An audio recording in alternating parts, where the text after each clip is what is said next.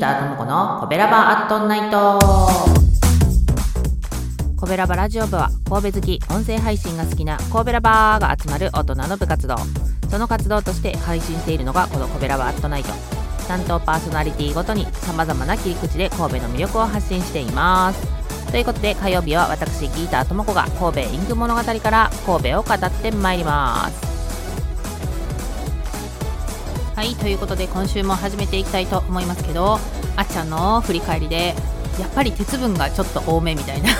ことを言われてましたけどまああのね鉄子ではないにしても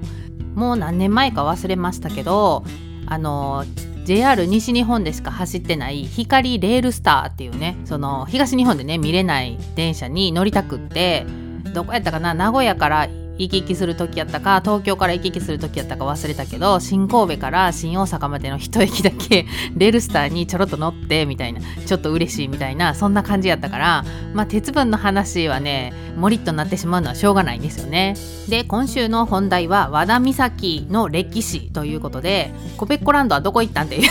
言われてましたけど今日話せたらコベッコランドの話まで行きたいなみたいな感じですね。今回の話は歴史が好きな人には燃える感じになると思いますけどその和田岬の一番始まりっていうのは大和田の泊っていう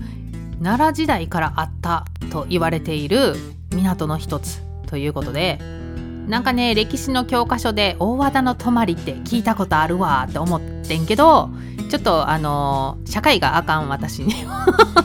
詳しくは説明できませんけれども多分歴史の教科書で詳しく述べられているのは12世紀後半の平清盛による大修築が有名ということで、まあ、そこで名前聞いたんかなっていうふうに思うんですけど中世にあっては兵庫の港あとはねあっちゃんが一番最初の和田岬ブルーの話の時にコメントで兵庫の津ミュージアムっていうのもあるやんっていう風にコメントしてくれてたんですけどその兵庫の津って呼ばれるようになったのは鎌倉時代みたいですね。で一番最初の時に和田岬って言ったらもう三菱重工やんみたいな ことを言ってましたけど一応和田岬をウィキペディアで調べた時には、まあ、川崎造船所の系統を組む川崎重工業の工場が立ち並んでいるって書いてあるのでもう川崎重工ってあのハーバーランドの私がねよく話に出す神戸インク物語のねミニボトルを買いに行くレンガ倉庫店のもう目の前向かいがもう川崎重工なんですよね。だからその辺りから全部をまあ大きく港として和田岬っていう風に呼ぶことができるんかなと思います。そうなってくると、まあ、そうなってこんでも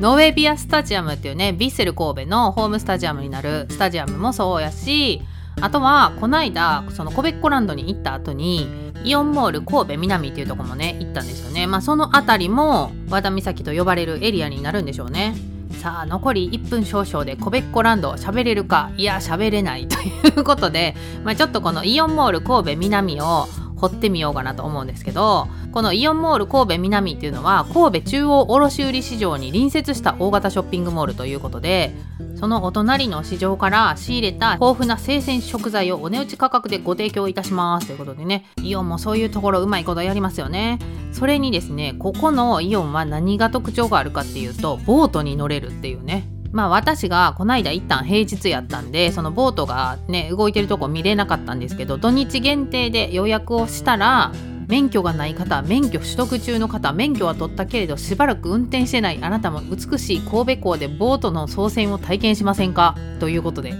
そんな体験ができるそうです。確かにねあの目の前に桟橋がありました。そこからねボートを出して乗れるんでしょうね。あとペダルボートもあるみたいなんで、まあ、それはね小学生以下保護者同伴2名でご利用できます。やからそれは結構手軽に乗れそうですよね。なんかねそういうマリンスポーツ的なことができるのも神戸っぽいところが出ててええんとちゃいますか？今度ね土日でそこの近くをね通ることがあったら見てみたいななんて思いました。さあということで今週はこの辺にしておいて来週いよいよコベッコランドの話をね したいと思います。ではでは明日はお兄さんの美味しい美味しいグルメ配信だよ。そちらも聞いてね。また来週。トロフィーの毛利マークの提供でお送りしました。